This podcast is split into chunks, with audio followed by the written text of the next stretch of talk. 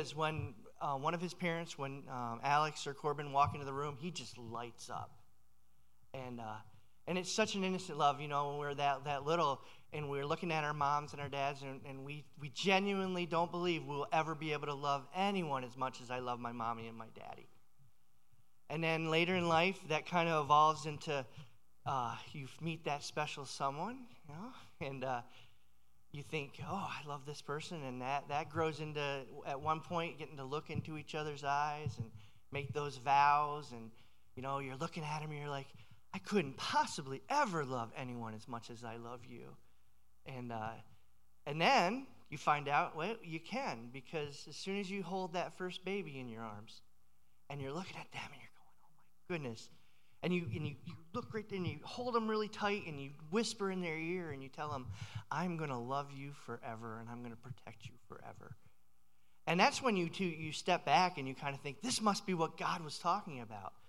This kind of love, because you're looking at that, how precious they are and they're relying on you. And then, as life progresses, um, either your daughter or your son comes in and they hand you and put your first grandbaby in your arms. And you, you find out there's a whole other level of love that you didn't even know about as you're, as you're looking at, at them. And I think that's some of the reason it, uh, it makes it difficult for us to really, really grasp um, what, how God loves us. So the Greeks, they had a bunch of words for love. Uh, we'll talk about some of them this morning. And I think that they, they had it right because it's hard for, for me to really understand how, when I say I love pizza, and, and then how I love my wife, it's the same word. And there seems to be a pretty big distance in between those two words. So, one of the first, uh, well, I, I, think I have six or seven of their, the Greek words called out tonight. Um, eros is one of the first words they use, and that's a, an intimate and a passionate love that we have for each other. Philia, which is a deep friendship love. Ludus, which is a playful, flirtatious love. Pragma, which is a long standing and eternal love. Philautia, which is a love for oneself. See a lot of that. And, and then agape love, which is really an unconditional love. And, you know, I'll tell you right now, if we had more than one word for love, it would make our lives a lot easier as men because we can't read between the lines. so it would be nice if she was using a certain word I'd understand, but, you know, that's how it is. Uh, and that's kind of how God's love for us. There's so many levels of it. And, you know, as we walk through this thing called life and as we experience things, we get to experience all these different kinds of loves and, and all the things. And, I do. I think uh, we're missing it when we only have one word for love because there's just so many things that love covers, so many emotions. And understanding love and how it impacts our own personal lives and relationships helps us to set that foundation so that we can understand how much God loves us and the depth and the breadth of that love. The other thing I did uh, this morning in my excitement to get here to talk to you guys was not bring my reading glasses. So we'll see how this goes. but even with a good foundation um, of love, it's still very hard for us to understand um, how much God loves us and in what way. Even though we experience love in our lives, it's very rarely unconditional love. And, you know, I painted that, that picture when I first started of, you know, when you're a baby and a toddler and as you grow and those different things of love. And I painted a really ideal, you know, idealistic kind of, of picture. But the truth and the reality is life is messy, relationships are messy, and unfortunately, people aren't perfect. So as we walk through those different things in love,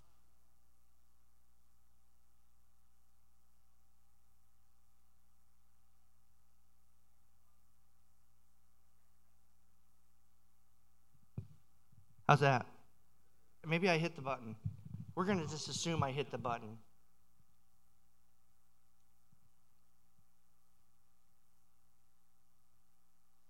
So, inside of that, you know, sometimes awful things happen. Sometimes there's abuse. Sometimes there's disappointment. Sometimes ah, there's infidelity, there's things that happen. You can fill in the blank as we're walking through life and, and, and the different things of, of, of love. And it's hard.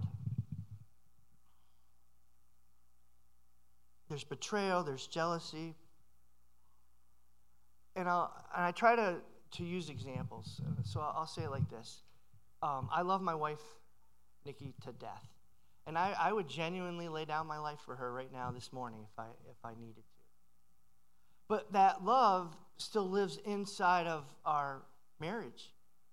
And it's not unconditional. There are things that both of us can do that can drastically change how we feel about each other, can drastically change the love that we have for one another. And not always for the worse, sometimes for the better. I mean, there are things that we can do that, that make our love grow, and then there are things that we can do that turn that off. Now, I don't think I'll ever, ever not love Nikki, but it could be drastically different. And see, that's the big key thing. That's the difference. See, God loves us unconditionally. There is absolutely nothing that I can do to make God love me more. Nothing. But there's also nothing I can do to make God love me less. You know, and it's that kind of love. It's so difficult for us to wrap our heads around because almost every other experience of love that we have in our life, it is conditional. It just, it just is. And to be able to just kind of wrap our heads around how that God just loves me. And you know what? The other thing that I find hard and difficult to wrap my head around is God loves those people that come against me, the people that slander me, the people that speak ill of me, the people that want bad things to happen to me. He loves them. And He loves them just as much as He loves me. You know, I think that's really hard to, to really wrap my head around, to really understand because God's love is so much different than what we're capable of. It's so much different than the love that we express uh, to each other. You know, and, and another example that would be, you know, I would gladly lay down my life for my family. I know I would. You know, I'd jump in front of whatever it was coming. You know, and I like to think that I would also lay down my life for some of you guys. But would I lay down my life for people I don't know? I don't know. Maybe. Would I lay my life down for the people that hate me? I don't know. I'm not sure. And it's that's the kind of, of, of how you have to look at that. God would. God loves each of us so desperately and so much that he is willing to make incredible sacrifices for us to the point that he's willing to watch his son be hung up on a cross to pay a price that he didn't deserve to have to pay for because he loves us that much. You know, and that's what I want to talk about today. I want to try to get that so we can understand that in a different way. Many, many, many years ago, um, Pastor Mark, uh, at the East Troy United Methodist Church, and he was only a pastor there for a short time, but we were going there. And he told a story. And I think it is a true story, but I'm not 100% sure. Uh, but I, what I am sure of is the incredible impact this story had on me. It has stayed with me for all these years, and I, and I think about it a lot. And he told this story about this father taking his son and his son's best friend out on a fishing trip in the ocean. And they were out there, and while they were out on the ocean, they got caught into this really, really bad storm.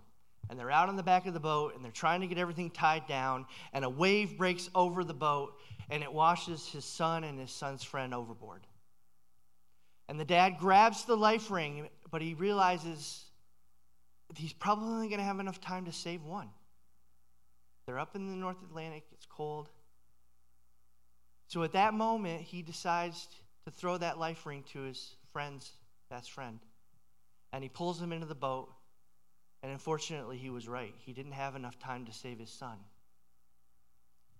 And later, through tears, when asked, the father said,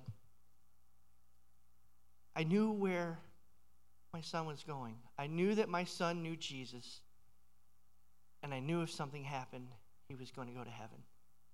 But I didn't know what his friend's relationship was. I didn't know if he knew Jesus or not. And then it was told that later, not only did that young man get saved, he became a pastor and he made a tremendous impact on all those that he came in contact with. And that's a kind of a glimpse of how God thinks about us. We're, we're that precious. And I want to believe that as a father, I could make those same choices. I don't know. I hope so. But, sorry, I didn't mean to get so, so deep here. Uh, but over the years, I've, I've thought, thought back on that story many, many, many times. Uh, not only because I, I think it, it really does paint a, a, beautiful picture of what God's love is for us, but also I think it, it helps me to really put it into perspective just how shallow my love can be. And, you know, sometimes we need to shed light on that. We need to acknowledge that we struggle with that and that there are better things that we can do and we can be less selfish. I'm very selfish. I'll, I'll be the first one to admit it. I try very, very hard not to be, but it's, it's a very difficult emotion.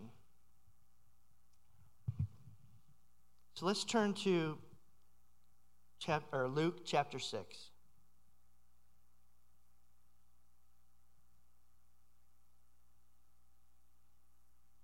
We're looking for verses 32 through 36. Luke chapter 6, verses 32 through 36. And I'm going to read out of the NIV. Maybe. If I can get him far enough away. So, verse 32 If you love those who love you, what credit is this to you? Even sinners love those who love them. And if you do good to those who do good to you, what credit is that to you? Even sinners do that. And if you lend to those from whom you expect repayment, what credit is that to you? Even sinners lend to sinners, expecting to be repaid in full.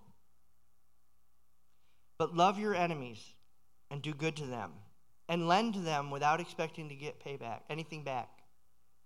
Then your reward will be great, and you will be children of the Most High, because He is kind to the ungrateful and wicked. Be merciful, just as your Father is merciful. It paints a, a, really clear picture about how we're supposed to be walking in love. And I think, at least for my, myself and my own life, I get really just caught up in my own little bubble. And I find that it's very, very hard for me to get outside of that bubble and really make a difference. But that's what we're called to do. We're, we're really called to be that light. We're really called to be the salt of the earth. We're, we're really called to be the people that don't just impact the people around them that think like them, that act like them, that are part of their family. That's what the church is called to, to be, you know, and it's hard.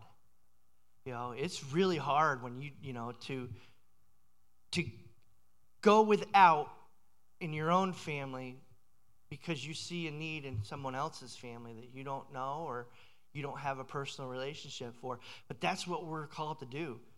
You know, I'm called to make that call in my own family and sacrifice something that I want because I see a need somewhere else and somebody that that that they can't repay me. They they you know, I don't have a relationship with them. That's what the Christian walk is about. You know, that's what sets us different. That's what that really makes us a light in this world is is being able to make those sacrifices because they're people, not because they're family, but because they're people, and God loves those people. Does that make sense? I'm supposed to not say that makes sense because my wife yelled at me, but. Ah. This part's going to be a little hard for me, so kind of bear with me. Uh, one of the biggest questions that I get asked a lot is okay, if God loves me so much, then why does He allow so many bad things to happen to me? Why does He make me have to suffer through all of this loss and this pain? Why? you know, you, you tell me that He loves me, you tell me that I'm so precious in His sight, then why do I have to have all this pain? Why?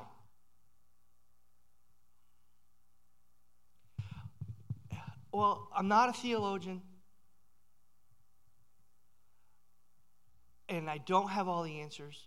But what I am going to do this morning is I'm going to stand up in front of you and I'm going to speak from my heart. And I'm going to be honest with you and I'm going to paint the best picture that I can because I don't know if anyone has all the answers for this. But it's a question that I get asked all the time and I want to try to address it a little bit. Maybe if, even if it's just for one person. And I'm going to speak about personal experiences in my own life. I heard someone say this, and I apologize, I don't remember who said it. I believe it was a pastor, pastor. But I do know that when he said it, it was like things in my life started dropping into place. It's like, wow, I understand. You ever have those moments?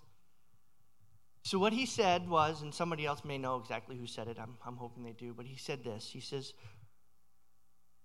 When you pray to God, when God receives that prayer, he has to look all the way back to the beginning of time, and he has to look all the way forward to the end of time before he can answer that prayer because he needs to know how it's going to impact everything else.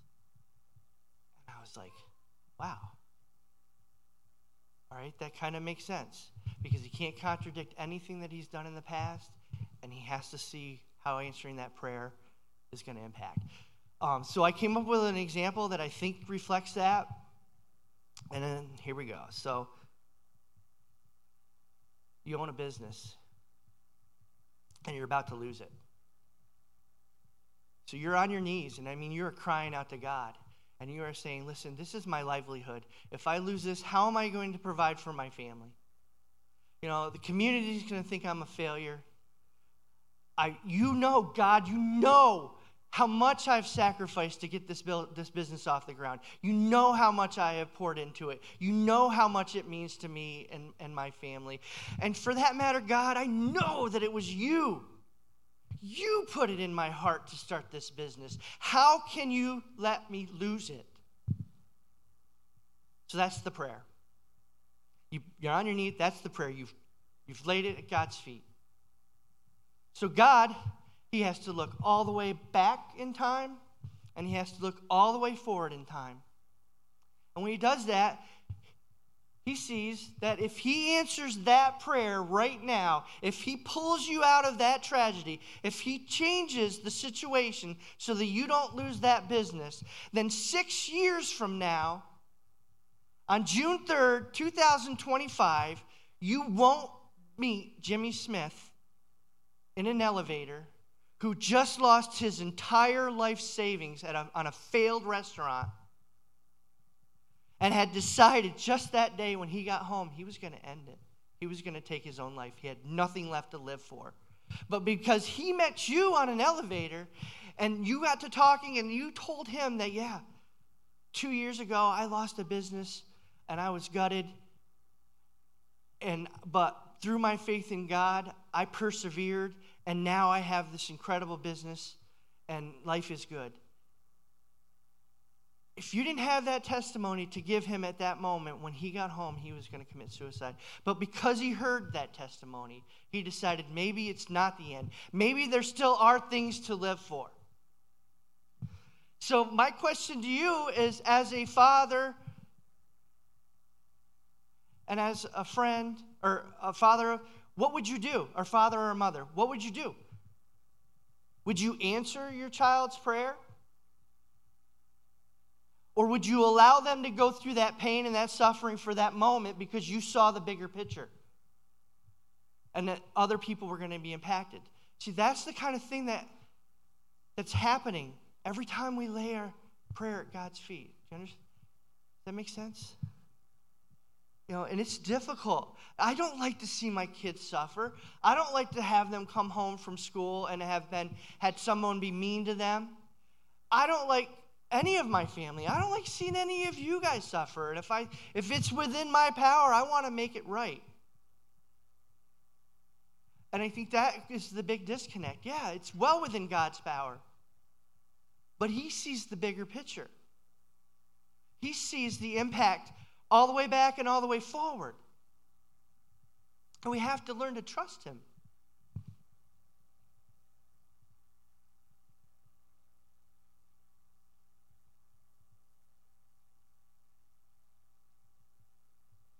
Sometimes it's very, very hard for us to see past the moment. We are in the moment people. It's whatever is happening at this exact moment that is all encompassing, that is the only thing I see, that is the only thing that matters. It's what's happening right now. And I'm not saying there's anything wrong with that, but that's not everything. Sometimes those moments build character. Sometimes those moments build perseverance. Sometimes those moments build patience in your life. Sometimes those moments and those experiences and those things that we don't want to go through, but we do go through, create a testimony. They create a testimony that when we tell other people, can encourage them, can lift them up out of whatever that they're struggling with. So Sometimes we have to watch our kids go through terrible things. Sometimes we have to let them figure it out. And I think sometimes that's what God does in our lives.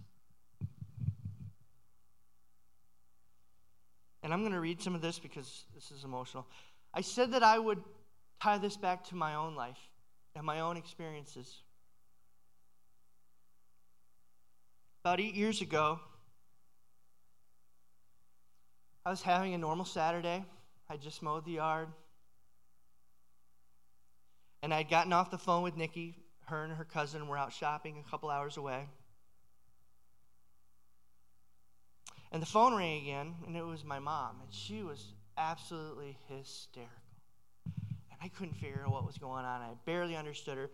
But what I gathered from it was something had happened with my sister, Wendy.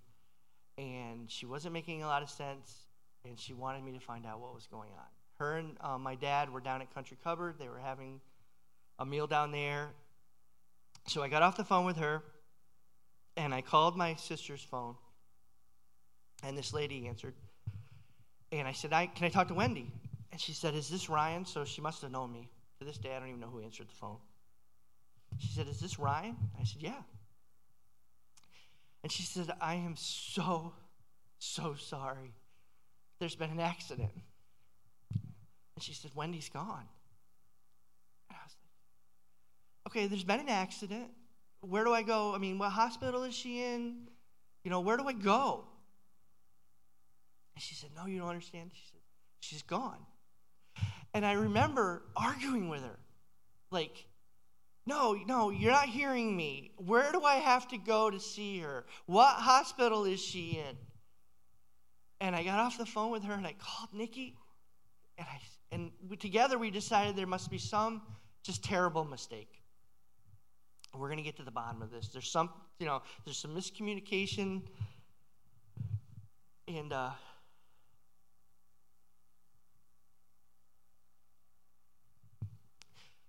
it's pretty much when everything just went numb for me. I, I didn't understand it. I didn't understand how God take my little baby sister. She had four kids, they all needed her. It, I just.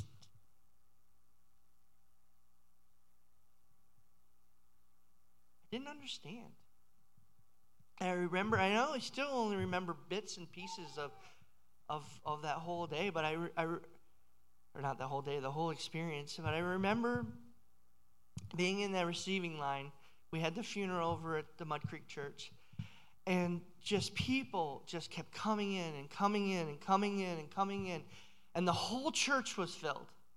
And there were people standing in the back. And I remember thinking how amazing it was that Wendy had impacted this many people. And I thought, oh, wow. And Pastor Shea, he did the service in uh, well, before we go into that, I think I have a scripture. Let's turn to Isaiah 43 4.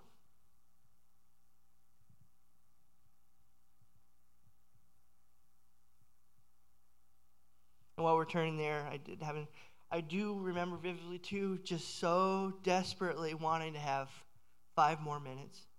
There were so many things I needed to tell her. So I'm just trying to tell you how, how I felt. So, Isaiah chapter 44, verse 4, and I'm going to read out of the New King James Version.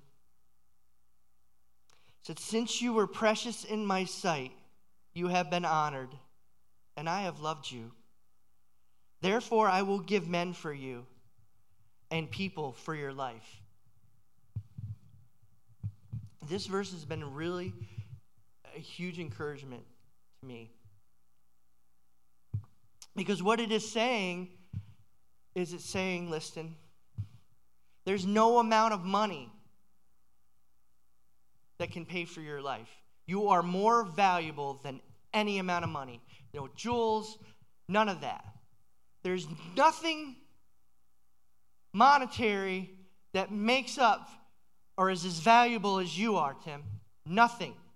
The only thing that comes close in value to your life, the only thing that comes close to value of my life is someone else's life. It's your life. That's as valuable as my life. Not money, not things. Nothing is as valuable except another life. And that's what that verse is telling us. That's what that verse means. You are so valuable to me that by through your sacrifices, I'm going to give you people. People for that sacrifice. Other souls. That's what you are worth. You are worth other people.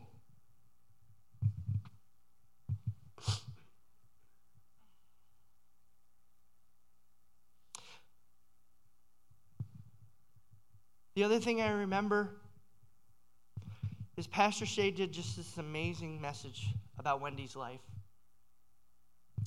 And as he ended, he did a salvation message, and he did a um, basically a accepting Jesus message.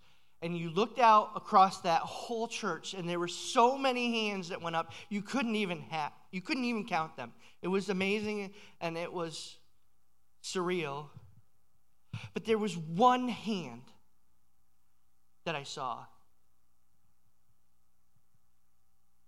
And it impacted me to the point where when we got done, that was the first thing that me and my wife talked about. She was like, Did you see that? And I was like, Yeah, I saw that. We saw that hand go up. And a few months later, we lost that little girl who raised her hand that day that we both saw. She was killed in a tragic car accident. And a little bit after that, one of the, the ladies that my sister worked with, she felt led to come over and talk to me, and she wanted me to know that in the months preceding the accident, her and Wendy had been talking about God a lot, and that Wendy had accepted Jesus. I didn't know. And that was something that, on my own heart, I didn't know. I could not wrap my head around it, and I was really struggling with, with that. And you see, I don't know if this is what happened. But as a father and as a brother, what I believe is that God looked all the way back in time and he looked all the way forward in time and he said, Right now, at this moment, I have my precious daughter in my arms. And through her sacrifice, I'm going to get and impact all these other people. And I'm going to have them also in my arms. And he said, So I'm going to take her right now. Because that's what her sacrifice was worth other people. And that's how I stand on it. That's how I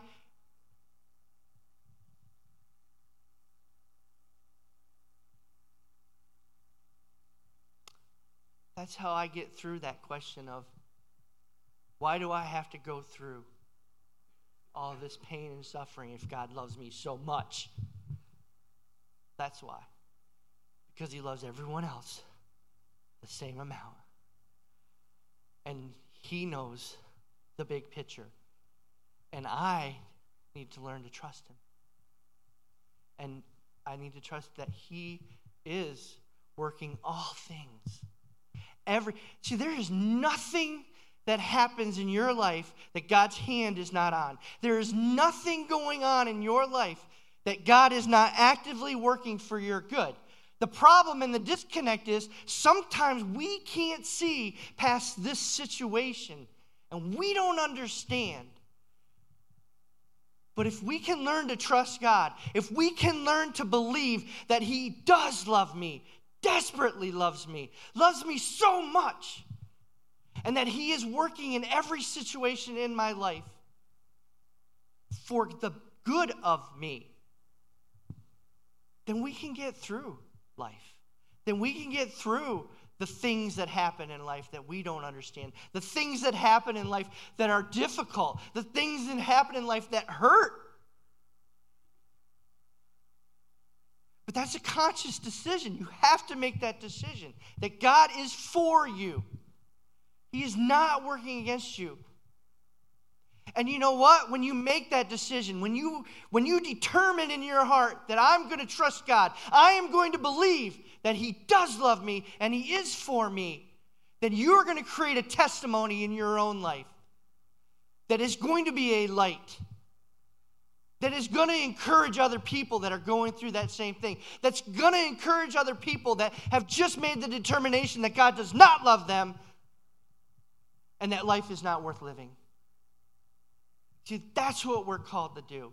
We're called to overcome, to be victorious.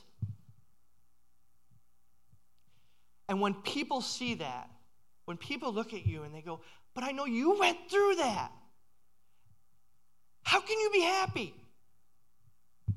How can you be happy again after doing that, that happening? And then you can talk to them and you can be that light. Sorry. So let's turn to John chapter 3.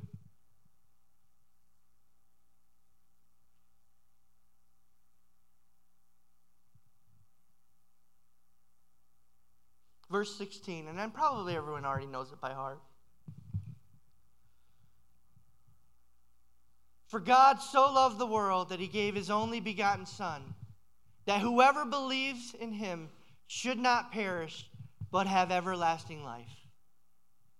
And that's what it's all about. Now, this life, as awesome as it is, it's not the end game. The end game is eternity.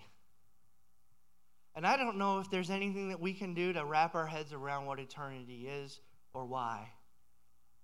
But that's what matters. You know, it doesn't really matter what we have to go through here. It's keeping our eyes on Jesus, it's believing that that is truth.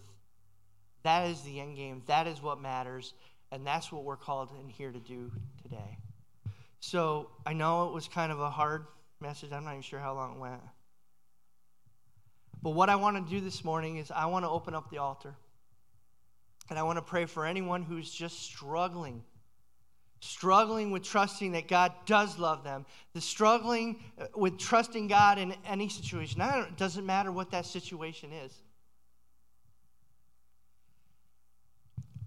But if you just need someone to pray with you that God is in control, to, or someone to encourage you that things will get better or things aren't as bad as they seem. That's what I want to do this morning. I'm sorry. Ooh. Because it is the truth. God does love you, He is in control, and things aren't as bad as you think. So if you need that encouragement, I Tim, if, I think, is Tim coming up? You are? Kristen's coming up and play. That's what I want to do for you. So the altar's open. You don't even have to tell me what the problem is. I just want to encourage you and pray for you this morning.